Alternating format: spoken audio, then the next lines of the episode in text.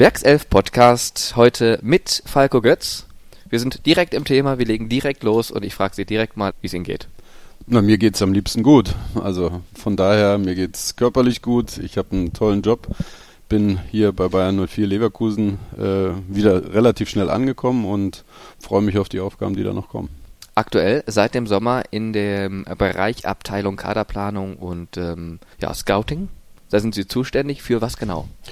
Ja, ich gucke mir eine ganze Menge Fußballspiele an und versuche natürlich äh, Verstärkung zu finden, äh, die hier in Leverkusen vielleicht Fuß fassen, sich weiterentwickeln können. Wir arbeiten da in einem sehr großen Team und äh, ich sag mal, ich denke, dass es, äh, dass ich dabei bin, weil ich einiges an Erfahrung mitbringe aus dem Fußballbereich äh, und ja, es macht mir großen Spaß. Ich bin oft in Fußballstadien, kann live Fußball gucken, also von daher wirklich schöner Job.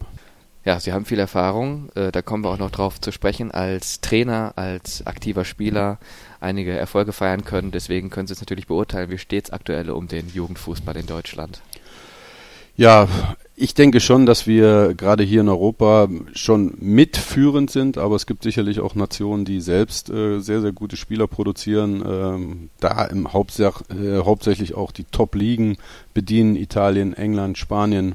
Äh, das sind sicherlich äh, sehr, sehr interessante Märkte. Französische Markt ist sehr, sehr interessant, Belgien, Holland. Äh, und wir sollten uns ja im Endeffekt nicht nur national auskennen, sondern wir scouten halt auch sehr, sehr viel international und man sieht halt auch, da gibt es schon in den nächsten Jahren eine ganze Menge an Top-Talenten, Top die in den obersten Bereich rein können. Wer liegt da aktuell vorne? Ja, das möchte ich, das kann ich so nicht sagen. Wir haben jetzt in, in Brasilien die U17 Weltmeisterschaft gehabt. Äh, da sind im Endeffekt schon mit den Spaniern, die Holländer, die Italiener, die Franzosen waren vorne mit dabei gewesen, also unter die letzten acht gekommen, wo ich einfach auch sage, das sind schon Nationen, die äh, sicherlich eine ganze Menge an großen Talenten äh, äh produziert haben mhm. und die wir jetzt auch in den nächsten Jahren auch äh, im Top-Fußball sehen werden. Ja, Brasilien hat das Finale gewonnen gegen Frankreich und Mexiko Dritter nach Elfmeterschießen gegen die Niederlande, ne? Richtig. Also es fast mhm. ähnlich wie im Herrenfußball. Ja, genau, genau. Aber äh, man sieht es halt auch und äh, wenn man dann sieht, in welchen Vereinen die te Jungs teilweise schon spielen, dann sieht man halt, wie wichtig Scouting ist, weil äh, ob das jetzt Holländer sind, Belgier sind, ob das Franzosen sind, äh, alle schon, äh, die haben mindestens drei, vier Leute bei Top-Vereinen schon und deswegen umso früher man scoutet, umso äh, äh, besser ist man halt dann auch bei der Musik dabei, wenn es darum geht, solche Spieler, solche Talente zu sichern. Sind wir in Deutschland so ein Stück weit hinterher im europäischen Vergleich? Naja, sagen wir mal so, wir haben im Augenblick äh, nicht diese Flut von Talenten. Man sieht das, denke ich, deutlich bei der U21. Die letzte U21, die Stefan Kunz betreut hat, die ist sicherlich ganz anders aufgetreten. Waren schon eine Menge Spieler dabei, die Einsätze in den Profiligen hatten, in der Bundesliga hatten. Das ist dieses Mal bei dem jetzigen Jahrgang anders. Äh, wir haben wenig Spieler, die permanent eingesetzt werden, die schon Stammspieler sind in der Bundesliga. Und wir sollten gut aufpassen, dass das kein Trend wird. Ja, in Deutschland bricht er ja auch schnell mal eine Hysterie aus, so nach dem Motto, da kommt nichts mehr, die nächsten EM- und WM-Titel, äh, die gehen an uns komplett vorbei. Äh, muss man diese Sorge haben oder ist das jetzt noch viel zu früh zu sagen, weil eben auch noch so ein Reifprozess noch mal einiges auslösen kann? Ja, Im Jugendbereich bist du schon davon abhängig, was das für Jahrgänge sind. Hast du einen guten Jahrgang mit vielen Talenten oder dann gibt's dann auch mal einen Jahrgang, wo nicht so viel drin ist. Und äh, aber trotzdem glaube ich einfach, dass wir entwicklungsfähige Spieler haben, die uns äh, sichern können, dass wir eine gute Rolle spielen im europäischen Fußball.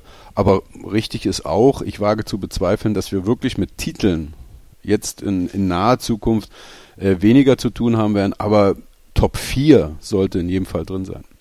Okay, das ist ja schon mal relativ beruhigend. EM 2020, da ein Tipp schon mal? Ja gut, äh, ich, ich denke einfach, dass wir ja, dass, dass Jogi Löw sich relativ klar entschieden hat, äh, auf einige erfahrene Spieler verzichtet, weil er diesen Umbruch einleiten möchte, weil er im Endeffekt den Talenten nicht erst sechs Wochen vor einer EM irgendwo Spielpraxis geben will, sondern er will sie ranführen, er will sie zusammenführen mit den Jungs, die im besten Fußballalter sind. Und ich denke schon, und da sprechen wir ja auch über äh, Spieler von Bayer Leverkusen mit Jonathan Tah, mit, mit äh, Kai Havertz, sind ja auch Jungs von uns dabei, wo ich glaube, dass die schon im europäischen Maßstab äh, äh, eine sehr gute Rolle spielen können. Und ich hoffe natürlich, dass der eine oder andere in diese Mannschaft reinwächst und sie dann erfolgreich sein können. Reden wir über Bayern 04. Was läuft in der Nachwuchsarbeit gut? Wo gibt es vielleicht noch Dinge, die es zu verbessern gilt? Na, ich denke, dass wir äh, äh gerade mit U17, U19 im Leistungsbereich äh, wie immer im vorderen Drittel der, der Bundesliga-Tabelle uns befinden. Wir haben sicherlich auch Spieler, die ähm, äh, ja im, im deutschen Maßstab eine gute Rolle spielen können. Wir haben leider im Augenblick nicht allzu viele Jugendnationalspieler, die, die dort im nationalen Bereich Deutschland vertreten. Da sind uns andere etwas voraus. Aber andersrum, äh, Spieler sollen sich entwickeln. Es ist jetzt eine wichtige äh, Zeit, gerade für die Jahrgänge 2001, 2002, 2003, 2004. Das sind ja die, die U17, U19 spielen. Mhm. Und äh, da erwarte ich mir eigentlich von dem einen oder anderen noch einen klaren Leistungssprung. Und dann werden wir sehen, ob es wirklich dafür reicht, äh, äh hier in der Bundesliga Fuß zu fassen. Egal, ob das jetzt bei uns ist oder in, in einem anderen Verein. Wir haben auf jeden Fall Spieler dabei, die äh, noch einen Schritt machen können und ein Stück weit sind sie auch selber äh, dafür verantwortlich, wo es dann hingeht. Also man ist schon auch als Verein ganz klar davon abhängig, ist der Jahrgang gut oder ist er nicht gut. Also was haben wir da an Spielermaterial, um dieses Wort mal zu gebrauchen oder eben nicht. Also man kann Einfluss nehmen, aber auch nur bedingt. Das Talent ist mhm. da. Mhm. Deswegen spielen die Spieler hier bei Bayer Leverkusen. Ich denke auch, dass wir versuchen, die Spieler bestmöglich zu betreuen, manchmal vielleicht sogar schon zu viel. Mhm. Aber ich sage trotzdem bei uns, wir haben äh, eine sehr, sehr gute Ausbildung. Das hat sich auch in der Vergangenheit immer wieder gezeigt, dass es Spieler gab, die äh, aus, dem, aus den eigenen Reihen den Sprung äh, äh, in die Bundesligamannschaft geschafft haben. Ich erinnere an Benjamin Henrichs, ich erinnere an Kai Havertz. Aber es gibt auch äh, Spieler, die dann den Umweg genommen haben und sich weiterentwickelt haben. Also den Spielern stehen eine ganze Menge äh, äh, ja, Entwicklungsmöglichkeiten offen. Sie müssen sie selber packen, sie müssen sich selber durchbeißen. Und äh, darin werden wir sie als Verein mit unseren Ausbildern, mit unseren Teams äh, äh, bestmöglich unterstützen. Aber wie gesagt, den letzten Schritt müssen sie selber machen. Dazu gehört, dass man nicht nur das sportliche Talent hat, sondern auch die Persönlichkeit, den Charakter, äh, um sich dann wirklich in, in so eine Karriere in Anführungszeichen zu stürzen. Mhm. Um die Talente immer wieder auch beobachten zu können, müssen Sie viel reisen. Reisen Sie gerne? Ja, also es gehört zu meinem Leben, seit ich eigentlich in der Bundesliga bin, dass man äh, relativ oft unterwegs ist. Äh, vielleicht ein klein bisschen mit dem Unterschied nach Spielen als Spieler warst du kaputt ohne Ende. Äh, als Trainer warst du vor allen Dingen geistig unheimlich kaputt gewesen, hast bis ins Stadion reingegangen und hast eigentlich immer Druck gehabt. Heute ist es einfach so, man fährt irgendwo hin, guckt sich in Ruhe ein Spiel an und äh, versucht, all diese Erfahrungen, die man als Spieler, als Trainer gemacht hat, äh, einfließen zu lassen in seine Beobachtungen, die man hat. Und das macht mir sehr großen Spaß. Und äh, es ist ja jetzt auch nicht so wirklich ganz schlimm, wenn man dann abends im Stadion sitzt und ein Spiel wie Chelsea gegen Ajax in der Champions League sieht, ein 4 zu 4. Also da ist auch beste Unterhaltung. Also im Endeffekt ist das für mich alles einerseits klar Beruf, aber andersrum, mein Leben war immer Fußball gewesen und ich kann im Augenblick sehr, sehr interessanten Fußball sehen. Mhm. Versuchen wir mal, Sie so ein bisschen näher kennenzulernen, also dass Sie gerne reisen, das haben wir jetzt schon gehört. Was machen Sie sonst noch gerne in der Freizeit? Ja, ich bin halt sportlich nach wie vor ein bisschen aktiv. Also ich spiele sehr viel mit der Traditionsmannschaft von Bayer Leverkusen. Mhm. Da haben wir ja auch äh, wöchentlich unser Training. Mittwochs abends für eine Stunde äh, trifft man sich mit alten Kollegen, wo eine Stunde gekickt wird. Auch da haben wir, gerade in Sachen Charity, sind wir sehr, sehr viel unterwegs, machen Spiele mit der Mannschaft. Und äh, ja, ansonsten, ich fahre gern Ski, ich golfe ganz gerne. Alles im Augenblick äh, sehr reduziert, weil wie gesagt, der Fußball hat im Augenblick klar die, die Nummer, äh, die, die Priorität Nummer eins für mich. Ich bin erst seit dem Juli hier und äh, möchte mich da auch vernünftig einarbeiten. Aber ansonsten, meine Freizeit besteht da eigentlich äh, äh, meistens auch aus Sport, wo ich mich selber ein bisschen aktiv äh, bewege. Und ich wohne im Bergischen, ich habe einen kleinen Garten, also, zu, also frische Luft auf jeden Fall. Ja, Sie sind in der Karriere, ich habe es mal irgendwo gelesen, 16 oder 17 Mal umgezogen und haben es jetzt geschafft oder haben sich jetzt ähm, ja praktisch dieser Sache angenommen und gesagt, jetzt werde ich mal heimisch. So, jetzt reicht's Richtig. mal mit dem permanenten Umziehen ja. und äh, sind jetzt in Odenthal, Sie haben es gerade angesprochen, im Bergischen Land, äh, sesshaft geworden, Haus mhm. gebaut, äh, Garten mit vor der Tür. Gefällt Ihnen da? Ja, klar, ich habe da 800 Meter äh, von, von meinem jetzigen äh, Wohnsitz habe ich mein allererstes Haus gebaut. Das war zu Zeiten, da war ich bei Bayer Leverkusen Spieler gewesen, kenne die Gegend. Meine Frau, die kommt aus Bergisch Gladbach Und auch da ist es im Endeffekt so, dass wir nach vielen Jahren der, der Rumzieherei eigentlich zwei Optionen hatten, entweder in Berlin zu bleiben, meiner Heimatstadt, oder eben hier wieder ins Bergische zu gehen, äh, wo meine Frau herkommt, die Familie ist. Und äh, wir haben uns dann für hier entschieden, auch weil sicherlich mit Hertha BSC äh, mein langjähriger Arbeitgeber, äh, der Verein meines Herzens eben für mich nicht mehr erreichbar war und ich mir einfach gesagt habe, ich gehe in den Westen, hier ist viel Fußball und guck mal, ob äh, da vielleicht irgendwas ist, was mich interessieren könnte. Für Auswärtige, für Freunde aus Berlin, was ist so schön am Bergischen Land? naja, äh, ich sag mal, Verkehr, den haben wir in Berlin, den haben wir hier rund ums Leverkusener Kreuz auch genug. Ja. Das kann es nicht sein. Aber wir haben halt hier äh, gerade für Fußballbegeisterte eine unheimliche Nähe von vielen Top-Vereinen. Äh, das ist sehr, sehr interessant. Und äh, natürlich die Städte Köln, Düsseldorf, äh, Leverkusen.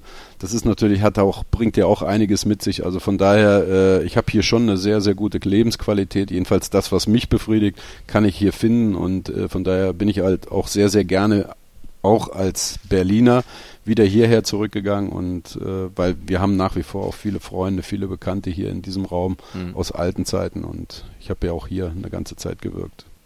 Über was lachen Sie gerne? Oder über was können Sie gut lachen? ich lache allgemein sehr, sehr gerne und da gehört halt dazu, äh, dass man über sich selber lachen kann, natürlich über andere Sachen, lustige Sachen. Die Kölner sind Frohnaturen, also Rheinländer im Allgemeinen äh, sind Frohnaturen und von daher äh, gehört Lachen immer zu meinem Leben und ich bin natürlich lieber mit lustigen Leuten zusammen als mit Griesgrammer. Gibt es da irgendwas Bestimmtes, Karneval feiern, irgendeine bestimmte Serie, über die Sie sich amüsieren, irgendwas? Nee, also sagen wir mal so, lustige Filme sowieso. Also ich gucke ganz gerne mal einen Film. Aber äh, allgemein so dieses, dieses im, im, Tagesablauf mit Menschen zusammen zu sein, die eine positive Lebenseinstellung haben. Und äh, da bin ich, in solchen Gruppen bin ich eigentlich äh, absolut richtig. Ich habe glücklicherweise in meinem Freundeskreis, in meinem Familienkreis unheimlich viele solcher Leute und von daher muss ich sagen, führe ich ein super glückliches, lustiges Leben. Mhm. Okay, das, das ist sehr positiv. Kommen wir auf was weniger Positives äh, zu sprechen. Was äh, bringt Sie auf die Palme? Ja, Unehrlichkeit, Unpünktlichkeit, wenn Leute, sagen wir mal so, ich bin ja jetzt seit ewigen Zeiten, was, was mich beruflich halt so äh, äh, anfasst, sind Sachen, wo man, wenn man sieht, da ist ein gewisses Talent da und jemand schludert damit und nimmt es nicht so richtig ernst, da bin ich als Trainer schon mal kabistig geworden. Aber grundsätzlich ist es so, äh, ich mag gern ehrliche Leute und äh, ehrliche Leute sagen auch mir die Wahrheit ins Gesicht, genauso wie es umgedreht ist. Ich bin so ein Mensch gewesen oder bin eigentlich immer noch der Mensch, dass ich sage, mit mir ist eigentlich relativ einfach umgehen und wenn man mich wirklich auf die Palme kriegt, dann redet man einmal drüber, ein zweites Mal, ein drittes Mal rede ich dann nicht mehr, dann ist das Ding für mich erledigt. Also von daher, aber das dauert schon eine Weile. Also um mich auf, auf die Palme zu kriegen, äh, das, das, da muss man schon ziemlich ins Näpfchen gefasst haben. Okay, muss man sich schon so ein bisschen anstrengen. Ja, verstehe. Genau. Aber was Sie eben nicht leiden können, haben Sie gerade wunderbar angesprochen, ist, wenn äh, Menschen mit ihrem Talent äh, schludern. Das heißt, da mussten sie natürlich vor allem auch während ihrer langen Trainerkarriere immer wieder drauf schauen, dass das eben nicht passiert. Diese begann und zwar 1997 bei Hertha BSC Berlin. Da haben sie im Nachwuchsbereich einige Jahre gearbeitet, haben auch die zweite Mannschaft damit betreut und am Ende des ersten Schaffens sind nochmal zu Hertha zurück, ähm, haben sie auch die erste Mannschaft mal betreut und das sehr erfolgreich. Neun Spiele ohne Niederlage, Platz 4 direkt bei ihrem ersten ähm, Cheftrainer-Dasein in der Bundesliga. Fünf Jahre Hertha BSC, ähm, Ihre Erinnerung daran? Es war ja der Einstieg, also erstmal war es ein Ausstieg und um dann einzusteigen. Ich habe meine Karriere 1997 bei Hertha BSC beendet äh, mit 35 dann, habe eine schwere Verletzung gehabt, äh, aber es war eigentlich auch so geplant. Ich hatte äh, in den letzten zwei, drei Jahren meiner Fußballer-Spielerkarriere schon angefangen, Trainerscheine zu machen. Ich habe mein Studium beendet als, als Sportmanager und äh, war eigentlich darauf vorbereitet, eben äh, die Spielerkarriere zu beenden. Sie hörte nochmal gut auf. Wir sind 97 mit Hertha BSC aufgestiegen in die erste Bundesliga und hatte damals dann das Angebot vom Club, äh, die zweite Mannschaft zu übernehmen, den Fußballlehrerschein zu machen. Ja, und äh, bin dann halt nahtlos in die Ausbildung und muss sagen, bis heute ist das halt auch so geblieben. Ich habe immer ein Auge für Ausbildung, ich habe immer ein, Aus ein Auge für junge Spieler, weil das schon ein großes Steckenpferd von mir war. Wir hatten damals äh, schon sehr, sehr große Talente innerhalb der Mannschaft, die sich dann auch weiterentwickelt haben. Torben Marx, Alexander Mattlung, äh, die, die äh, als, als 79er, 80er, 81er Jahrgänge, die den Sprung in die Bundesliga geschafft haben. Erst bei Hertha, dann einige natürlich auch noch bei anderen Vereinen. Und äh, wie dann 2000 der Auftrag kam, Nachwuchsleistungszentren zu entwickeln, habe ich diesen Auftrag von Hertha BSC bekommen, habe dann einige Jahre die äh, Nachwuchsakademie von Hertha BSC geleitet. Äh, sehr erfolgreich, was äh, die Entwicklung von Bundesligaspielern anging. Wir haben ein tolles Team gehabt, wir haben tolle Scouts gehabt, die im Großraum Berlin äh, sehr, sehr viele Talente gefunden haben äh, die wir dann auch ausgebildet haben. Wir haben tolle Trainer gehabt, mit denen ich sehr, sehr eng zusammengearbeitet habe. So ein Mix aus Sportwissenschaftlern, aus ehemaligen Spielern. Und das hat sehr, sehr großen Spaß damals gemacht und der Erfolg gab uns ja damals recht mit mhm. Spielern wie äh, äh die Boating-Brüdern, Dejaga kennt man, man kennt Sead Salihovic, äh, äh, Malik Fatih, Sofin Shahid, alle Spieler, die entweder bei Hertha BSC oder eben auch später dann äh, bei anderen Vereinen ganz groß rausgekommen sind. Aber was, was dort begonnen hat, war einfach so dieser Blick immer wieder in den Jugendbereich, immer wieder in die Ausbildung. Und selbst als ich dann später als Cheftrainer gearbeitet habe, war es eigentlich so, dass ich bis runter zur C-Jugend jeden Spieler sah, die, die Nähe bei Hertha BSC im Trainingsgelände hat das auch zugelassen. Man mhm. konnte sehr, sehr viele Spiele sehen mit kurzen Wegen. Also äh, von daher hat das sicherlich das auch befördert und wie gesagt, äh, dann später als Cheftrainer sicherlich auch noch eine tolle Zeit gehabt. Mhm. Also rundum, äh, Berlin war schon eine tolle Geschichte und mein Einstieg halt in den, in den äh, äh Trainermarkt. Ja, man kann schon so ein bisschen sagen, sie sind ja so etwas wie Mann der ersten Stunde, was diese Nachwuchsleistungszentren angeht, ne? Weil ich glaube, die waren ja dann irgendwann verpflichtend nach dieser Katastrophen-EM Anfang der 2000er. Ja. Und äh, dann musste das jeder Verein. Verein machen dann, äh, der professionell aufgestellt war, der Bundesliga-Fußballbetrieb, aber äh, Hertha war da schon so ein Stück weit Vorreiter. Und bis heute, also wenn ich mir das anschaue, auch heute, aktuell, haben sie immer wieder Jungs aus der Jugend, die da Fuß fassen. Stichwort Arne Meyer wir haben das relativ schnell in Berlin äh, auch äh, als Philosophie verankert. Mhm. Äh, wir haben ganz klar gesagt, ein gewisser Teil unseres Budgets muss in den Nachwuchs fließen. Äh, ein gewisser Teil äh, von Spielern muss jedes Jahr ins Training einsteigen der Profimannschaft. Mhm. Und dementsprechend war halt auch der Ehrgeiz äh, gewesen, eben immer wieder Spieler zu produzieren. Man muss dazu sagen, wir wir mussten in Berlin nicht großartig scouten. Wir haben ein Umfeld von ungefähr sieben Millionen Menschen und äh, wir haben uns eigentlich da verschrieben drauf, dass die zehn besten Berliner Fußballer einfach äh, von uns gefunden werden müssen.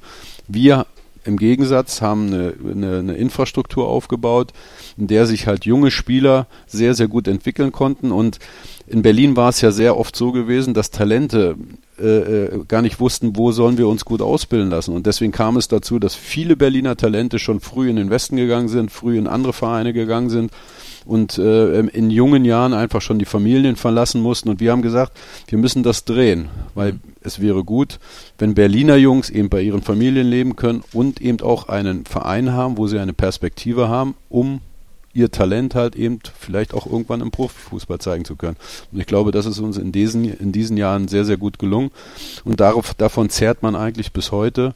Und ich freue mich natürlich über jedes Talent aus Berlin, was dann den Weg in die Bundesliga schafft. Äh, und wenn man heute mal so querbeet geht, wie viele Spieler trotzdem aus Berlin sind, teilweise eben bei Hertha ausgebildet, aber äh, eben auch bei anderen Vereinen angekommen, dann ist das schon eine tolle Sache. Bleiben wir bei Ihren Trainerstationen, bleiben wir so ein Stück weit auch bei Hertha, denn nach den fünf Jahren äh, zu Beginn Ihrer Trainerkarriere ging es für ein Jahr zu 1860 München, dann aber wieder zurück zu Berlin von 2004 bis 2007 auch da nochmal erfolgreich gewesen. Insgesamt bei ihrer kompletten Hertha BSC-Zeit zweimal Platz 4, einmal Platz 6. Da träumt man aktuell in der Hauptstadt von. Ja, das, das ist sicherlich richtig. Ich hatte wirklich das große Glück, dass ich äh, einige Topstars in der Mannschaft hatte, teilweise selber geholt, teilweise auch von meinen Vorgängern übernommen.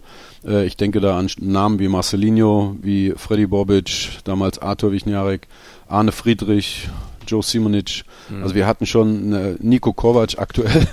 Also äh, eine ganze Menge Topstars, aber wir haben halt auch von unserer guten Jugendarbeit äh, damals sehr, sehr äh, äh gelebt. Wir konnten jedes Jahr ein, zwei Spieler mit einbauen aus dem, aus dem Nachwuchsbereich und deswegen war das halt für mich eine unheimlich schöne Zeit. Ich habe die Bundesliga kennengelernt während der WM 2006 die ja in Berlin auch relativ groß stattgefunden hat. Also es war eine super schöne Zeit mit tollen Erfolgen und äh, deswegen denke ich da auch ganz gerne zurück. Hm. Also Berlin ist schon so richtig Herzensverein, das hört man raus bei allem, was Sie sagen. Inwiefern ist Leverkusen Herzensverein?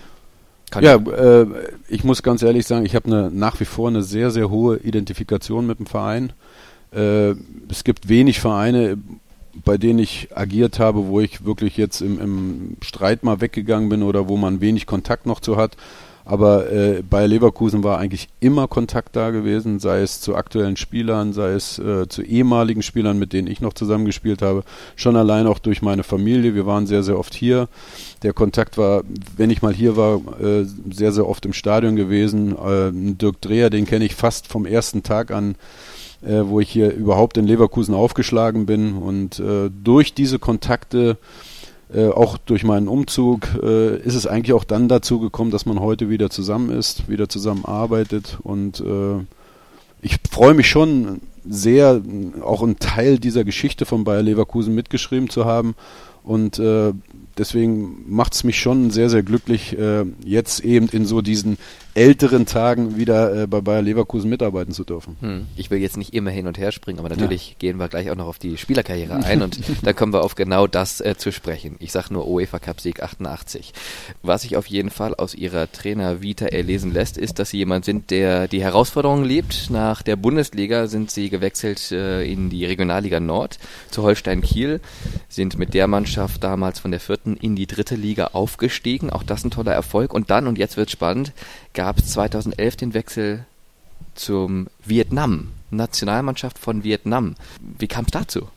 Ich war vorher in Kiel und da ist es eigentlich nicht so gelaufen, wie ich mir das selber vorgestellt hatte. Wir hatten mhm. dort ein Projekt gehabt, äh, das anders ausgelegt war. Wir wollten uns weiterentwickeln zu einem Profiverein. Leider kam es relativ kurz äh, zu Unstimmigkeiten mit der Führung vom Verein und zu einer nicht so schönen Trennung und ich wollte das einfach ver verarbeiten und wie dann die Anfrage kam von der vietnamesischen Botschaft in Berlin, dass man in Vietnam einen Trainer sucht, der Jugendspieler schulen kann, aber natürlich auch die Nationalmannschaft trainieren kann, in die WM-Qualifikation für 2014 führt.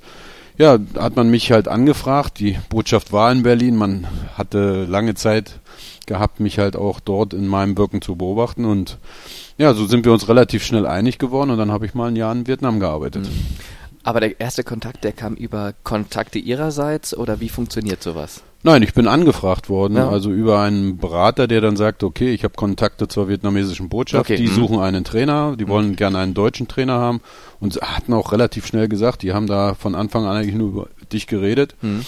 Ja, und dann haben wir halt hin und her telefoniert, dann mhm. sind wir rübergeflogen äh, wollten uns eigentlich alles angucken. Für die Vietnamesen war schon alles klar gewesen, der Vertrag lag schon da und da bin ich halt mal da geblieben mhm. und war dann ja äh, in einer sehr, sehr spannenden Zeit mit äh, in einem tollen Land, muss man ganz klar sagen. Mir hat es dort sehr, sehr gut gefallen.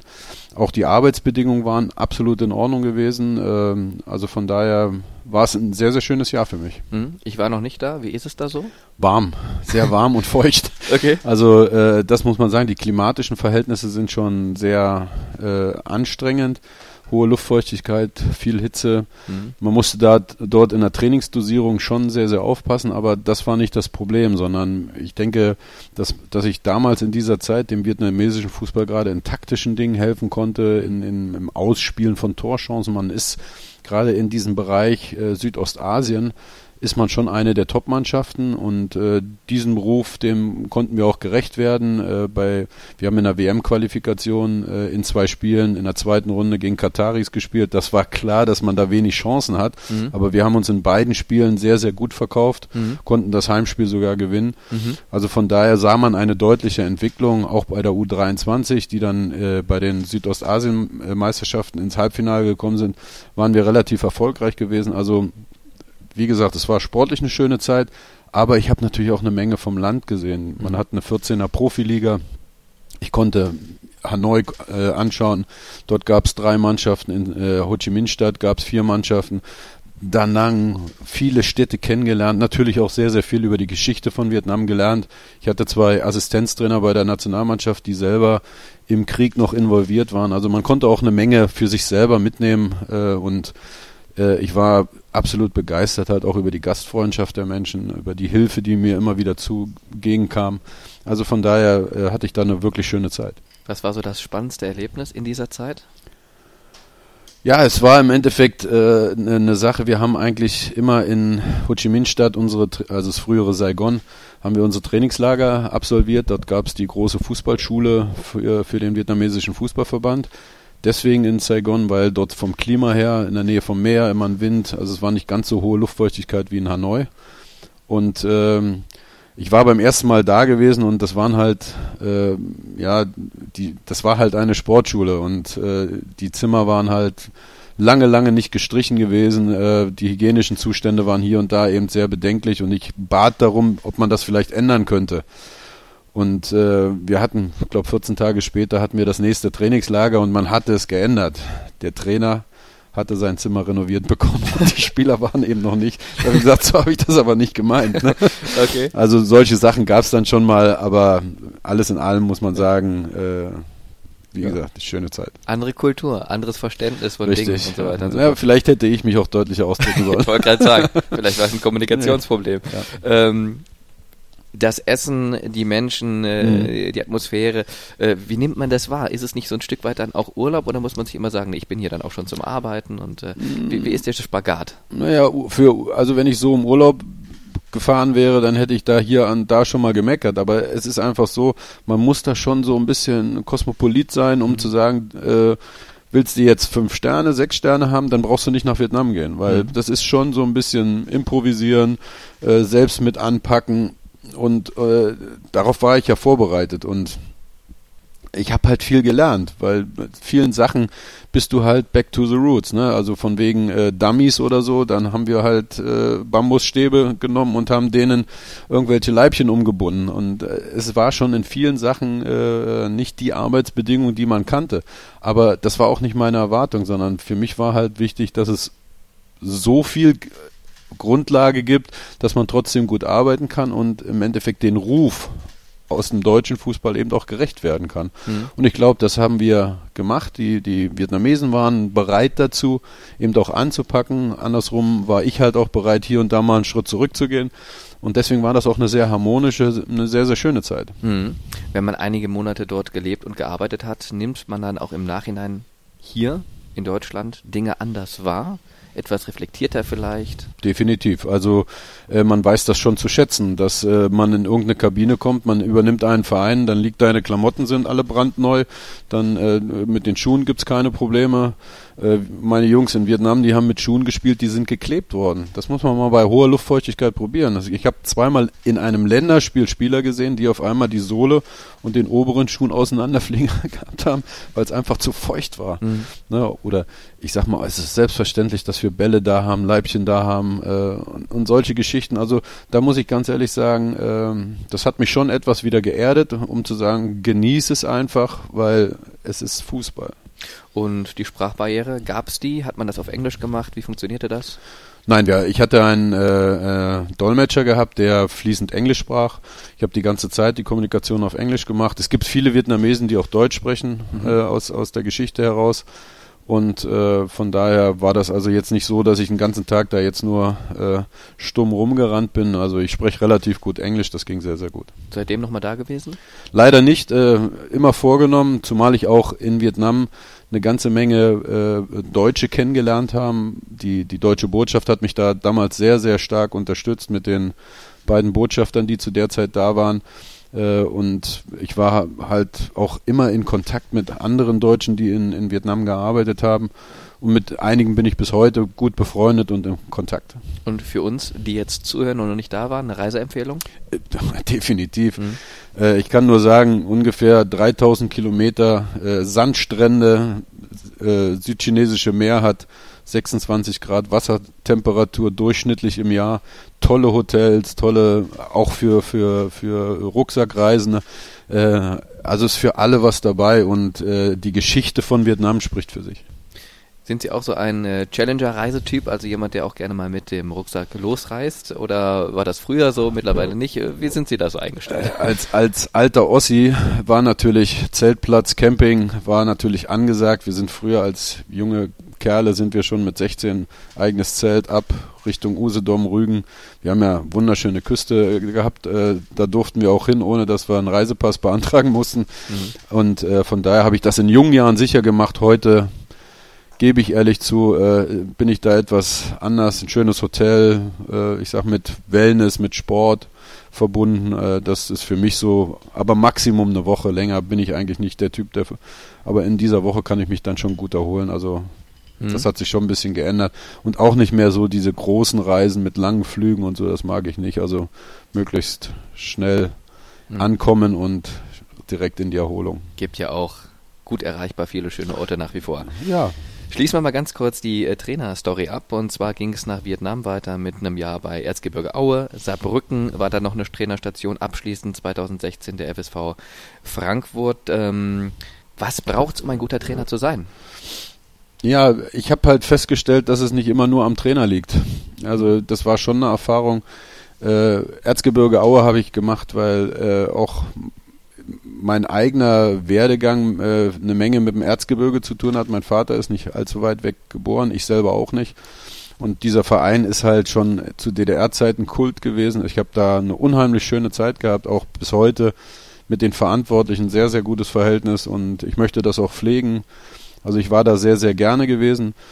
Danach in Saarbrücken sicherlich ambitioniert, aber äh, auch wieder so eine Sache, wo ich sage, äh, ich habe selber für mich dann gemerkt, dass es äh, eine Geschichte ist, wo ich nicht mehr dahin kommen kann, wo ich eigentlich hin möchte. Mhm. Ich habe auf einem Niveau gearbeitet mit meinen Spielern, wo man sicherlich auch das eine oder andere weiterentwickeln konnte, aber der Verein selbst hat damals äh, äh, ja eine große Umstrukturierung gehabt, weil das Stadion fiel auf einmal weg, äh, es wird umgebaut, bis heute umgebaut, man ist in Völkling mhm. und die Ambitionen, die man eigentlich zu Verhandlungen hatte, wie man, wie man mit den Verantwortlichen gesprochen hatte und was dann tatsächlich eingetreten ist, waren grundsätzlich anders gewesen, weil auf einmal wurde alles runtergefahren. Man hat gemerkt, äh, ohne das Stadion im Rücken macht es keinen Sinn, wirklich jetzt höhere Ambitionen zu pflegen, weil man be bekommt gar nicht die Mitarbeiter, die man haben kann. Und deswegen haben wir auch relativ schnell und man muss auch sagen, in Freundschaft gesagt, das ist im Augenblick nicht der richtige Weg, äh, zusammenzuarbeiten. Im FSV Frankfurt waren es, glaube netto genau drei Wochen. Mhm. Man hat, äh, ich habe versucht, den Feuerwehrmann zu spielen, mhm. hat leider mit Frankfurt nicht geklappt. Und äh, danach habe ich mir aber auch selber gesagt, äh, ist das wirklich noch das Richtige für mich? Mhm. Weil auf dem Niveau, auf dem ich gerne arbeiten wollte, kamen immer mehr jüngere Leute dazu. Es kam, wir hatten so und so diese unheimlichen Hype auf junge Trainer, die aus Nachwuchsleistungszentren kamen. Mhm. Äh, für viele Vereine natürlich auch eine Kostenfrage. Und deswegen habe ich mir dann irgendwann selber gesagt, äh, wie geht's jetzt wirklich weiter? Und äh, deswegen bin ich sehr, sehr froh, dass damals der Kontakt zu Leverkusen immer intensiver wurde, auch durch meinen neuen Wohnsitz hier. Und ich heute eben diesen Job mache, den ich, den ich äh, äh, jetzt für Leverkusen eben auch mache. Soweit das Trainerdasein. Das waren ja schon auch sehr spannende und äh, ja praktisch durch die ganze Republik und wie gesagt auch Vietnam mit dabei. Ähm, ja, abwechslungsreiche Station kann man sagen. Mhm. Aber nicht weniger spannend war eben aber auch ihre Spielerkarriere. Begann 1979 äh, beim BFC Dynamo, dem DDR-Rekordmeister. Ähm, dort haben sie bis 1983 gespielt, 40 Spiele, 12 Tore. Aber das Entscheidende. Und jetzt muss ich so ein bisschen Spagat machen zwischen Geschichtsunterricht und äh, Spielerkarriere. Sie sind äh, zu Bayer Leverkusen gewechselt, aber bevor das passierte, sind sie erstmal geflüchtet. Und zwar im Zusammenhang mit einem Auswärtsspiel vom BFC Dynamo bei Partizan Belgrad. Richtig. Und mit ihrem Mannschaftskollegen Dirk Schlegel ähm, haben sie dann äh, diese Aktion unternommen und sind nach Westdeutschland geflüchtet. Wie funktionierte das? Wie spielte sich das ab? Wie passierte das? Ja, es ist, äh, ich, ich war sicherlich in der DDR einer der größten Talente in meinem Jahrgang, der Dirk Schlegel ebenfalls. Und trotzdem haben wir nicht die Optimalförderung bekommen, weil Dirk ist im Westen geboren, vor dem Mauerfall. Bei mir war das Problem gewesen, ich habe sehr, sehr viele Verwandtschaft mütterlicherseits hier in der Bundesrepublik gehabt. Und so war, es eigentlich seit Kind auf so gewesen, dass ich zwar beim Top-Club spielen durfte, auch über meine Leistung immer da bleiben durfte, aber andersrum äh, kaderpolitisch nicht sauber galt und deswegen äh, eben auch hier und da bei Fördermaßnahmen nach hinten gestellt wurde, obwohl ich sag mal, sämtliche Tests und allem drum und dran, war ich nie schlechter als Platz drei im DDR-Maßstab in meinem Jahrgang. Mhm. Und irgendwann äh, wird man älter, irgendwann denkt man noch klarer drüber nach. Der Fußball wurde immer mehr eine sehr, sehr große Leidenschaft. Äh, auch mit den Jugendmannschaften von Dynamo Berlin haben wir national sehr, sehr viele Erfolge gefeiert, Turniersiege bei Hallenturnieren, bei Meisterschaften. Und, und ähm, irgendwann stellte sich halt die Frage, willst du das mit einer höheren Karriere auch machen? Äh, die ersten Einsätze bei der Jugendnationalmannschaft kamen dann dazu. Und äh, präsent war natürlich auch als Berliner, wir haben Westfernsehen bekommen, die Bundesliga. Mhm. Und irgendwann ja, war der Traum einfach da, dass man sagt, okay, warum dann nicht in die Bundesliga? Das hatte für mich gar nichts Politisches groß zu tun, sondern für mich war einfach, ich war ein großes Fußballtalent, jeder bestätigte dir dieses. Und dann habe ich gesagt, warum probierst du es nicht in der, in der Bundesliga? Und der ausschlaggebende Punkt war sicherlich auch Norbert Nachtwey, Jürgen Pahl, ehemalige DDR-Spieler, die auch geflüchtet sind, haben sich hier durchgesetzt und die waren lange nicht so hoch geratet wie ich selber. Und äh, dann gab es irgendwann mal einen Kontakt mit einem Westverein, äh, den ich noch nicht wahrgenommen habe, sondern wieder zurück in die DDR bin, habe mich mit meinen Eltern ausgetauscht, die mich immer während meiner ganzen Karriere unterstützt haben, die mir dann auch rieten, äh, seh mal zu, dass du hier eine richtige Visitenkarte in der DDR hast, dann fällt der Einstieg im Westen vielleicht etwas einfacher, aber wenn du die Flucht äh, in den Westen machen möchtest, wir unterstützen dich, wir stehen hinter dir, also sag uns nur Bescheid, damit auch wir uns darauf vorbereiten können und so ist es dann eigentlich auch gelaufen. Ich hatte dann den Sprung in die erste Mannschaft bei Dynamo Berlin lange geschafft gehabt. Ich hatte anderthalb Jahre gespielt, Europapokal gespielt, in der Meisterschaft gespielt, DDR-Meister geworden. Ja, und äh, irgendwann haben wir dann gesagt, jetzt müssen wir es machen, weil wir wollen natürlich auch im, im Westen noch genügend Zeit haben, uns zu entwickeln. Mhm. dann waren wir beide 21 und, und sind dann halt bei diesem Spiel, was du ja gerade gesagt hast, mhm. sind wir halt äh, dann in Belgrad geblieben haben Einkaufsbummel genutzt, äh, um uns von der Mannschaft abzusetzen, mit dem Taxi in die deutsche Botschaft. Vor oder nach dem Spiel? Vor dem Spiel. Mhm, okay. Ja, und dadurch hat mein Vater auch gewusst, dass ich weg bin, weil ich war gesetzt damals in der Mannschaft und er hat äh, das Spiel im Fernsehen geguckt und hat gesehen, ich bin weder äh, in einer, in einer Starting Lineup und noch auf der Reservebank. Und in dem Augenblick wusste eigentlich mein Vater, jetzt ist es passiert. Und er konnte halt äh, sich ein bisschen darauf vorbereiten, was so als Nachwirkung vom DDR-Regime kam.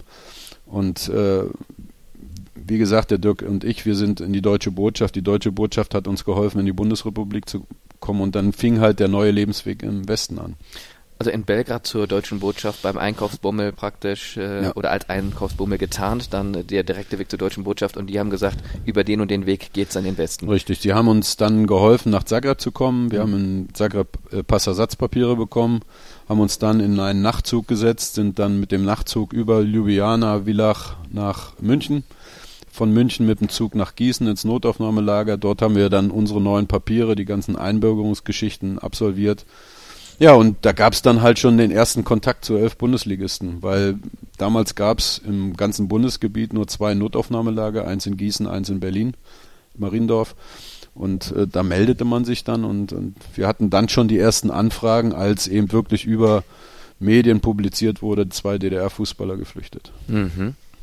Und wie stark war der Kontrast? Also jetzt nicht fußballerisch, sondern eben was das Leben angeht, DDR und BRD?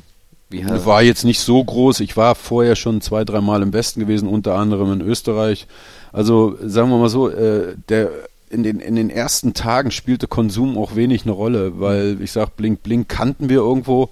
Äh, das, das war jetzt nicht das Thema, sondern das Thema war vielmehr gewesen, wir haben etwas getan, was nicht mehr rückgängig machbar ist. Es ist durch die Medien gelaufen, wir müssen uns jetzt damit abfinden, dass wir nicht mehr zurück können und sollten uns darauf konzentrieren, was jetzt wirklich in Zukunft passiert. Und äh, das war viel spannender gewesen, weil du fährst ja, du, du, du flüchtest, das ist die eine Geschichte mit den ganzen kleinen menschlichen Tragödien, die sich im Kopf abspielen, beispielsweise Familie, äh, werden wir jetzt ewig nicht mehr sehen. Es war damals nicht an einen Mauerfall zu denken mhm. und das war noch sechs Jahre vorher. Äh, dann äh, die, was machen, wie geht's jetzt den Eltern, wie geht's den Geschwistern zu Hause, was, was startet da für, für, was starten dort für Aktionen? Das ist das, was präsent war und natürlich auch ein bisschen Zukunftsangst, weil klar, im Osten kannte dich jeder, aber wer kennt dich im Westen? Und es stellte sich dann wirklich raus, dass der eine oder andere schon seine Hausaufgaben gemacht hatte und wusste, dass äh, wir Auswahlspieler waren, dass wir in der ersten Mannschaft von Dynamo Berlin eine sehr, sehr gute Rolle gespielt haben. Und äh, das zeigte sich dann eben in, den, in der Angebotslage äh, und relativ schnell ging es auch in Richtung Leverkusen äh, und wir waren innerhalb von, glaube sieben oder acht Tagen waren wir dann hier unter Vertrag. Aber wie lief das in der Praxis? Also du nanntest gerade die Stationen, dann bis nach Gießen ins äh, Auffanglager und ähm, ja, dann ist man da und, und, dann, wie nimmt man den Kontakt auf, wie kommt man ins Gespräch? Ja, wir haben im Endeffekt die, die Leitung des äh, Notaufnahmelagers gebeten, mit dem DFB Kontakt aufzunehmen. Über den DFB haben wir Kontakt zu Jörg Berger aufgenommen, der in der DDR noch mal ein Trainer in der Jugendnationalmannschaft war. Jörg Berger war damals äh, Cheftrainer bei Hessen Kassel in der zweiten Bundesliga. Und äh, Kassel-Gießen war jetzt nicht so die große Entfernung gewesen. Wir haben uns dann auch relativ schnell getroffen und Jörg Berger war es im Endeffekt auch, der uns dann mit Rainer Kalmund in, in Kontakt gebracht hat. Wir dort damals äh, mit, mit Herbert Schied war damals hier Manager gewesen. Also mit denen haben wir uns relativ schnell getroffen und ja, sind dann auch relativ schnell zusammengekommen. Wir haben dann äh, gar keine Gespräche mit anderen Vereinen weiter gehabt, weil Leverkusen hat sich da sofort so bemüht, dass wir gesagt haben, das machen wir. Ich meine, Detmar Kramer damals als Trainer, das tat sein Übriges. Das ist ja so einer der, der Top-Trainer gewesen, in mhm. Gladbach gearbeitet, Bayern gearbeitet und persönlich halt in dem Gespräch auch mit ihm hat sich herausgestellt, dass er als Mensch eben eine absolute Granate war, der sich auch in der Zeit hier, äh, wie ich in Leverkusen gespielt habe, wahnsinnig um mich gekümmert hat. Also da muss ich sagen, das war toll.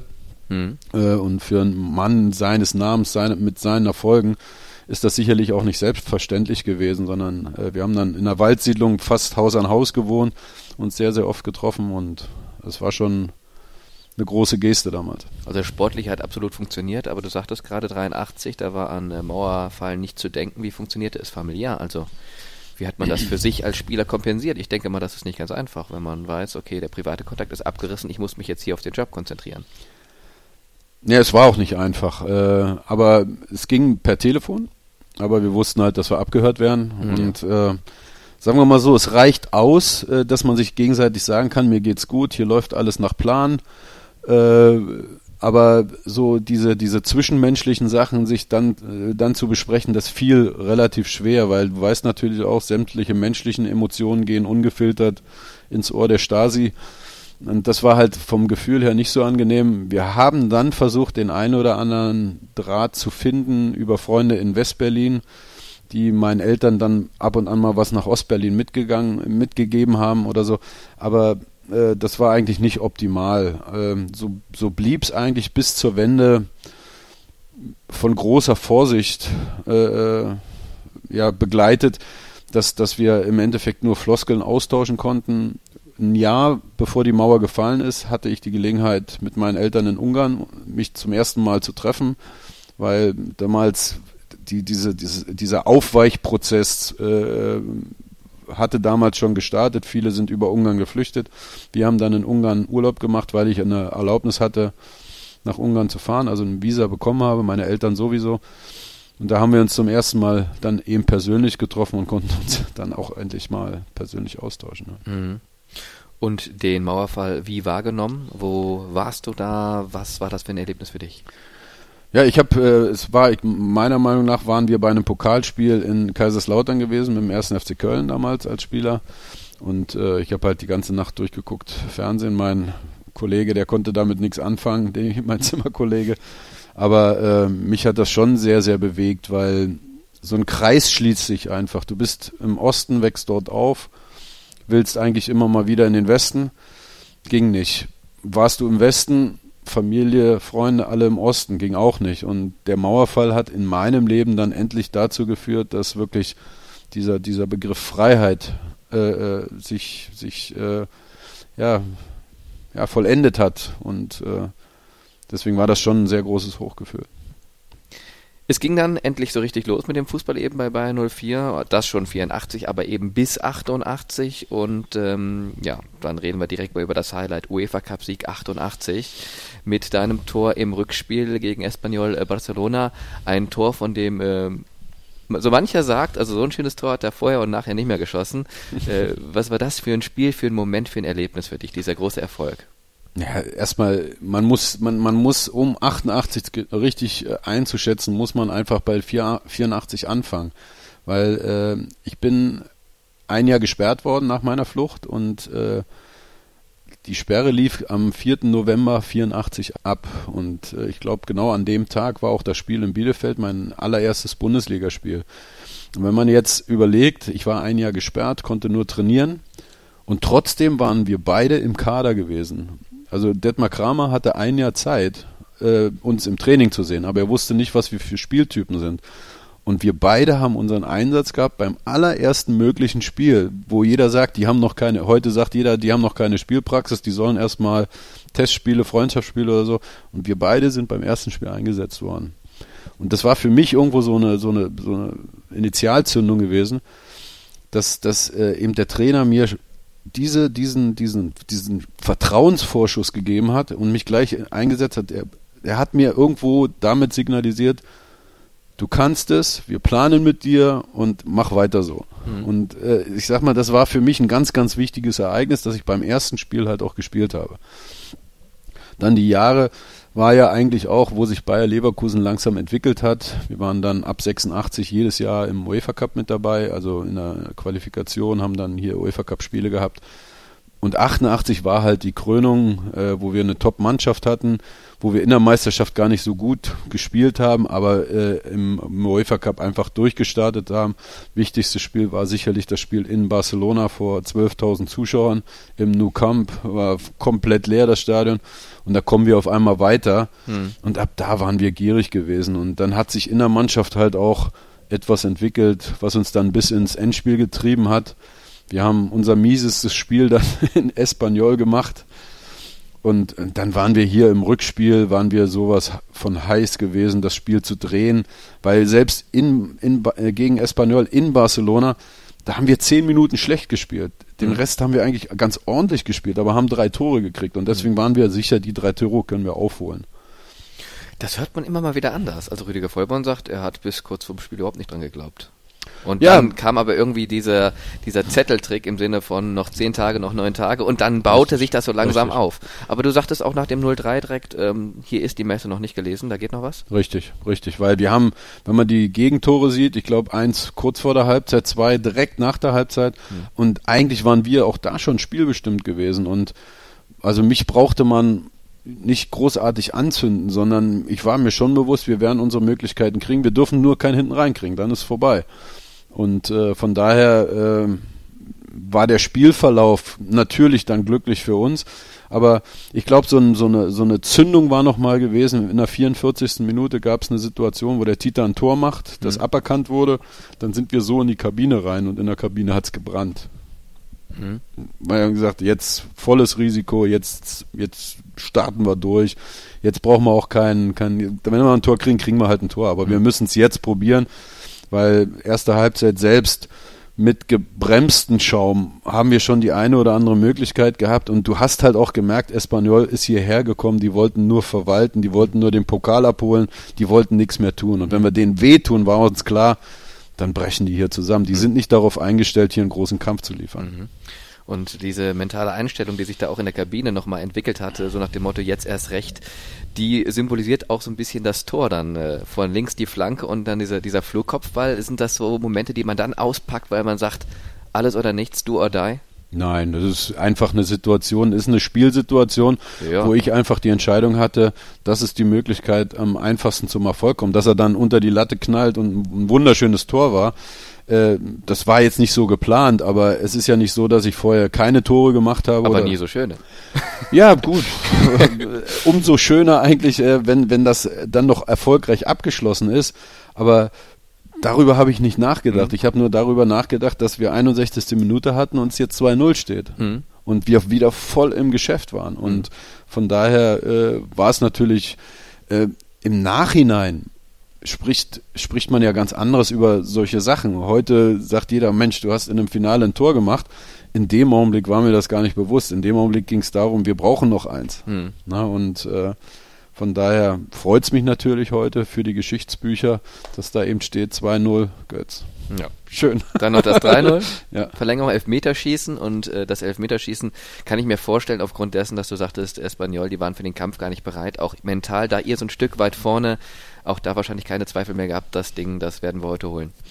Ja, na, vor allen Dingen, äh, ich sag mal, bis heute muss ich sagen, da hat Rüdiger Vollborn eine Riesenrolle gespielt, weil der war, also wenn wir heiß wie Frittenfett waren, weiß ich nicht, wo der gerade rumgeschwört ist. Hm. Jedenfalls, äh, das war ansteckend gewesen, wie der da drauf war, wie der im Endeffekt im richtigen Augenblick mit dem Gerd Kenschke seine, seine psychologischen Dinger da abgezogen hat.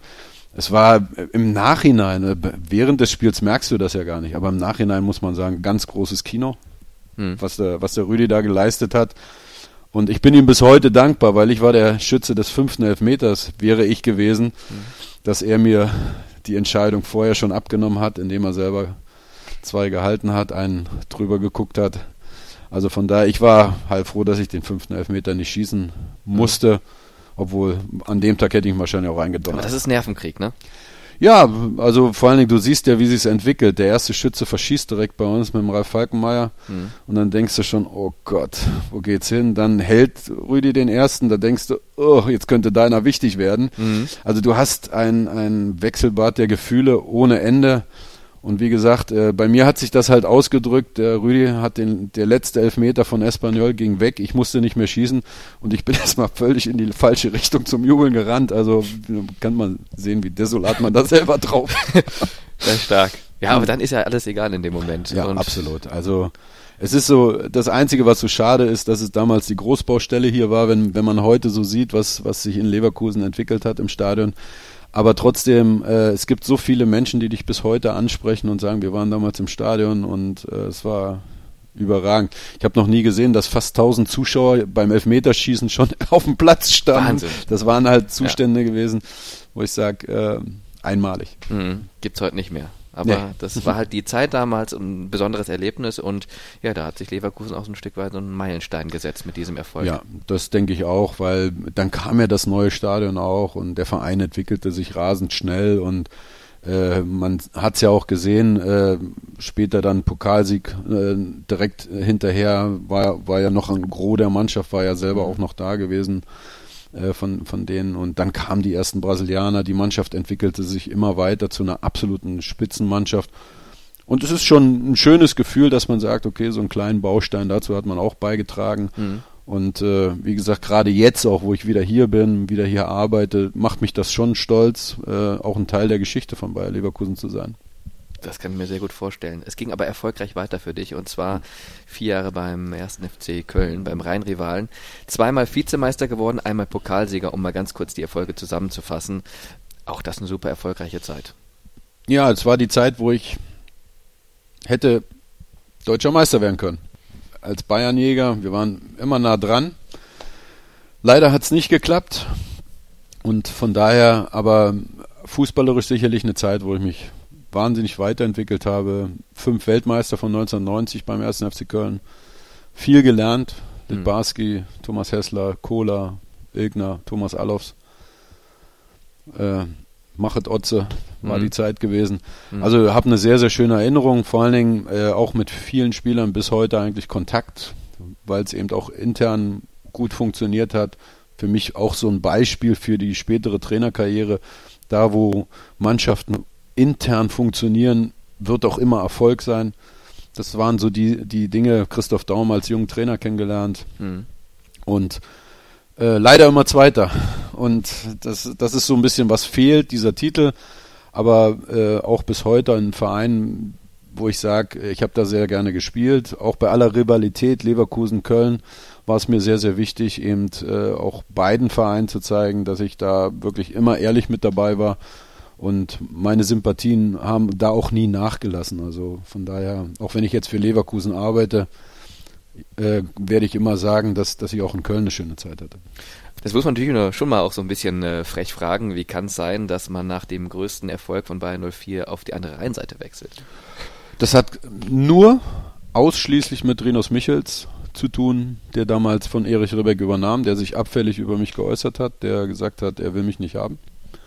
Und äh, ich hatte aber schon im Vorfeld mehrere Angebote. Mein Vertrag lief aus zu dieser Zeit und ja, äh, relativ spät, also ich habe mich eigentlich erst nach dem UEFA Cup Endspiel dann wirklich für den ersten FC Köln entschieden. Mhm. Christoph Daum hatte sich sehr bemüht, also in den Tagen rund um das Endspiel. Für mich war eigentlich vorher, waren zwei andere Vereine Priorität gewesen, aber beim FC ging das relativ schnell. Man hat klar sich geäußert, man hat mir eine große Wertschätzung gegenübergebracht und deswegen äh, ich wusste schon, dass das eine knifflige Geschichte ist, bei Bayer Leverkusen das zu erklären. Aber andersrum äh, wusste ich auch, dass ich zu einem absoluten Topverein wechseln kann. Und für meine Entwicklung als Fußballspieler war das dann schon auch im Nachhinein der richtige Schritt.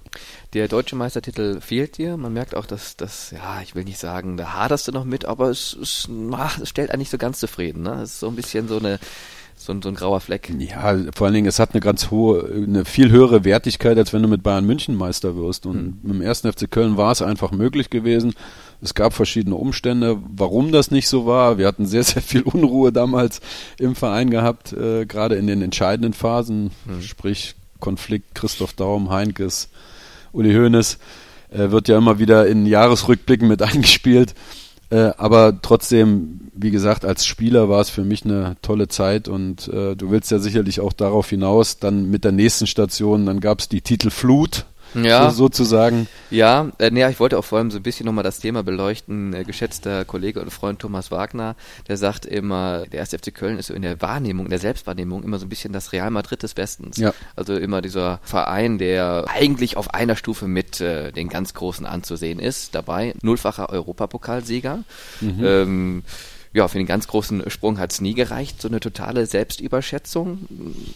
Wie kann ja, man Also ist ja bis heute ein Chaos-Club. Der Kölner träumt ja. halt sehr, sehr gerne und man äh, äh, wenn man jetzt die Anfangszeiten der Bundesliga sieht, da hat man ja auch eine große Rolle noch gespielt. Da war man Pokalsieger, da war man deutscher Meister gewesen, aber man konnte es halt äh, nicht fortsetzen. Man hat äh, immer wieder Topspieler gehabt. Ein Gros der, der, der Mannschaft war auch Mitglied in der Nationalmannschaft gewesen hat dann auch bei großen Erfolgen der Nationalmannschaft eben auch aktiv immer eine wichtige Rolle gespielt, siehe Overath, siehe Litbarski, Klaus Allofs und, und so weiter, Toni Schumacher, diese Zeiten.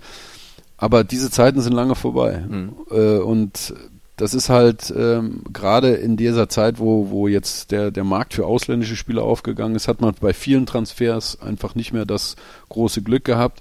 Und der Kölsche allgemein ist ja äh, da, da zähle ich eigentlich die Leverkusen auch dazu, relativ optimistisch. Aber in der Wahrnehmung ist da der Kölner schon mit der, mit der Schnüss sozusagen äh, äh, sehr, sehr schnell unterwegs und das hat, macht halt auch den, den Verein einerseits sympathisch, weil, weil man relativ schnell Kontakt bekommt, aber andersrum sagt man natürlich auch mal, bisschen äh, Ball flach halten, aber das liegt dem Kölner halt nicht. Ne? Eine, eine, positive Zeit heißt, man wird sofort Meister, obwohl man zwei Spiele, aber andersrum ist es, wenn man zwei Spiele verliert, steigt man sofort ab, ach, die Jecken, wie immer. Mhm.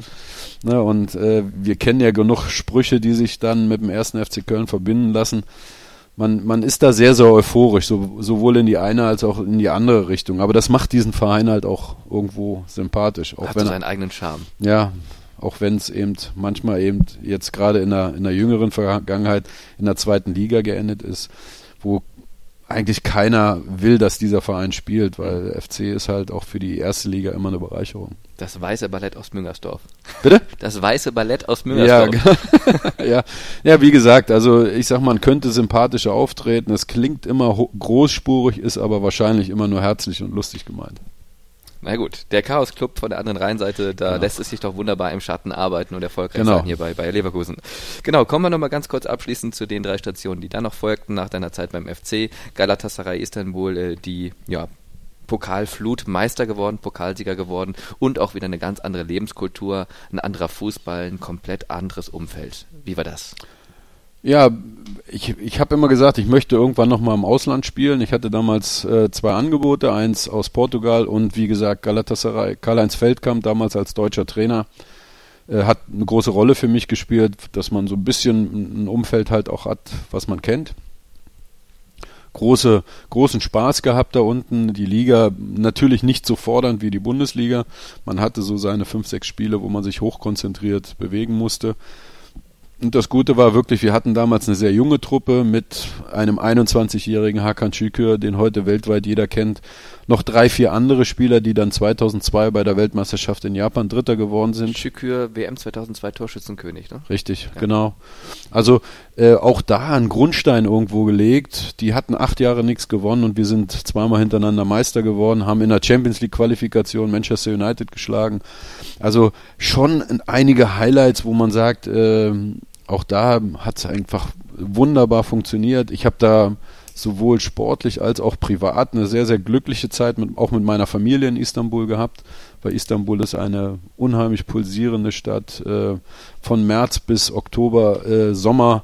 Also von daher, das war, das hat alles sehr, sehr gut gepasst und äh, ich glaube, das hat man auch gezeigt. Ich war locker drauf, ich habe sehr, sehr guten Fußball dort gespielt, habe viel Spaß im Privatleben gehabt. Also muss ich sagen, äh, mit einer meiner schönsten Stationen. Hm. Und mit der türkischen Lebensart und Mentalität äh, kommst du sehr gut zurecht. Absolut. Ich habe äh, auch etwas Türkisch gelernt, also konnte mich dort äh, artikulieren, obwohl selbst in Istanbul gibt es eine Menge Leute, die Deutsch und Englisch sprechen, aber wir haben auch so nette Leute kennengelernt in unserem Umfeld. Wir haben uns privat sehr, sehr wohl gefühlt, hatten mit den deutschen und deutsch-türkischen Spielern sehr, sehr engen Kontakt äh, und haben halt auch die Stadt kennengelernt, sind rausgegangen haben uns die äh, äh, Istanbul eben wirklich von, von überall aus angeschaut. Also es war eine wunderschöne Zeit. Mhm. Ja, dann abschließend noch ein Jahr beim ersten FC Saarbrücken und die letzte Station 96 bis 97 hat der BSC Berlin, dann die Verletzung und dann das Karriereende. Ähm, trotz der Verletzung für dich soweit in Ordnung, dass es dann zu Ende ging mit Mitte 30, ne? Ja, äh, die, die Alternative wäre gewesen, äh, nochmal einen Vertrag zu unterschreiben, wegzugehen aus Berlin. Aber äh, ich hatte relativ früh auch das Gespräch mit äh, Dieter Höhnes, der 1997 zu Hertha kam im Januar und äh, mir relativ klar sagte, also es wird als Spieler werden wir sicherlich äh, mit Unterstützung UFO Sports damals eine ganz andere Mannschaft zusammenstellen und wir werden verjüngen, wir werden Top-Spieler holen. Also die Mannschaft wird komplett ein anderes Gesicht bekommen. Aber wir hätten es halt ganz gerne, dass du mitarbeitest, äh, im Trainerstab mitarbeitest, als Zulieferer für Jürgen Röber, für Bernd Stork, die damals die, die äh, Profimannschaft trainiert haben. Und das war für mich einfach äh, äh der richtige Weg, dann zu sagen, ich höre hier auf auch deswegen hatte ich ja meine Ausbildung als Diplom-Sportmanager gemacht, als äh, ich hatte den A-Schein damals schon und war, wollte unbedingt den Profischein machen. Und das war für mich dann nur logisch zu sagen, okay, ähm, du kannst jetzt noch mit 36, 37, aber was willst du wirklich erreichen, wenn du jetzt wieder in die zweite Liga gehst oder sonst irgendwas? Mhm. Das, da erschien mir einfach der, die, die Perspektive als Trainer einzusteigen als die bessere und das hat sich im Nachhinein auch als richtig erwiesen. Mhm. Welche äh, Verletzung führte damals nochmal zum? Ich habe einen dreifachen Achillessehnenriss gehabt ja. und war fast zehn Monate raus und habe im Aufstiegsjahr dann noch 20 Spiele gemacht bis zum Schluss. Mhm. Aber habe da schon gemerkt, ich konnte nicht mehr voll trainieren, muskulär hier und da Probleme und auch wenn man ehrlich, man muss da ehrlich zu sich selber sein. Das Niveau, was ich vor der Verletzung gespielt habe, konnte ich nicht mehr erreichen, weil mir einfach der Sprint gefehlt hat, die langen Läufe gefehlt haben. Ehe meine Achillessehne wirklich richtig funktioniert hat, mhm. hat das schon noch eine Weile gedauert und äh, deswegen war das im Endeffekt jetzt auch nicht äh, schwer für mich zu entscheiden. Mhm. Aber heute noch Nachwehen oder mittlerweile? Nein, ich bin glücklicherweise in der Lage, selber noch genügend Sport zu machen, so dass ich fit genug bin, auch für den Alltag. Mhm. Äh, und, und die kleinen Zipperlein im Rücken oder die hat, glaube ich, Knie ein bisschen, die hat wohl jeder. Aber von größeren äh, Ungemach bin ich glücklicherweise verschont. Sehr schön. Ähm, abschließend aber gerne nochmal so einen Blick voraus. Was steht noch so auf deiner Liste, auf der sogenannten Bucket List? Was möchte man noch erreichen? egal ob äh, sportlich, privat, völlig egal. So als Mensch Falco Götz. Also hätten wir dieses Gespräch jetzt ein halbes Jahr vorher geführt, äh, hätte ich gesagt, äh, ich würde gern irgendwo arbeiten, wo ich meine Erfahrung einbringen kann, wo man äh, jetzt nicht mehr so aktiv auf dem Platz ist, weil so Wetter und das, das, das schießt dir dann schon in den Rücken. Mhm. Aber äh, ich glaube, ein ganz, ganz wichtiger Punkt hat sich eigentlich für mich in diesem Jahr im Juli erfüllt, äh, als man von der äh, Vereinsführung her gesagt hat, okay, wir würden dich gern fest dazu holen in äh, unsere Kaderplanung, dass du dort äh, eben deine Erfahrung, also ich glaube, das ist so, dieses, dieses, dieser Kreis, der sich geschlossen hat. Bei Leverkusen fing alles an und hier schließt sich's wieder ab. Und ich bin hoch motiviert, eigentlich jetzt in diesem Job die nächsten Jahre eben auch äh, dazu beizutragen, dass wir hier im Stadion eine tolle Mannschaft haben aus Topstars, aus äh, jungen Talenten, die sich hier weiterentwickeln können, vielleicht auch wieder aus, aus den eigenen Reihen mhm. ausgebildete Spieler hier ranzuführen. Und da ein Teil davon zu sein, da mitzuarbeiten, das, das äh, bringt mir ein großes Glück. Also ich, ich arbeite da unheimlich gerne dran und möchte eigentlich gar nicht weiter im Voraus gucken. Ich darf jetzt mit 57 weiterhin im Fußball arbeiten. Ich habe mit sieben Jahren angefangen mit Fußball. Also man kann sich das ja ausrechnen und mhm. Äh, ich bin sehr, sehr froh, ein Teil davon zu sein, was wir hier im Stadion sehen dürfen, was wir, äh, ich sag mal, hier ausbilden dürfen.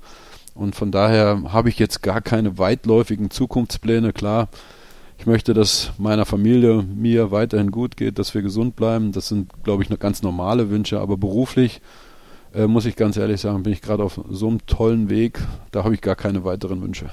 Und privat die Reise nach Vietnam irgendwann mal? Ja, da stehen sicherlich noch die eine oder andere Reise, weil ich äh, bin halt auch ganz gerne in Italien, immer Golfgepäck hinten mit drin, mhm. bin ein unheimlicher Freund von der Toskana, habe da auch Freunde, die ich besuche. Also ich sag mal, in der Freizeit möchte ich schon kürzere Reisen machen, vielleicht auch immer mal mit dem Auto, schöne Golfplätze angucken, das ist okay. Dann dabei viel Spaß, weiterhin alles Gute, beste Gesundheit ja. für dich und deine Familie. Vielen Dank, Falco. Hat großen Spaß gemacht. Dankeschön. Danke.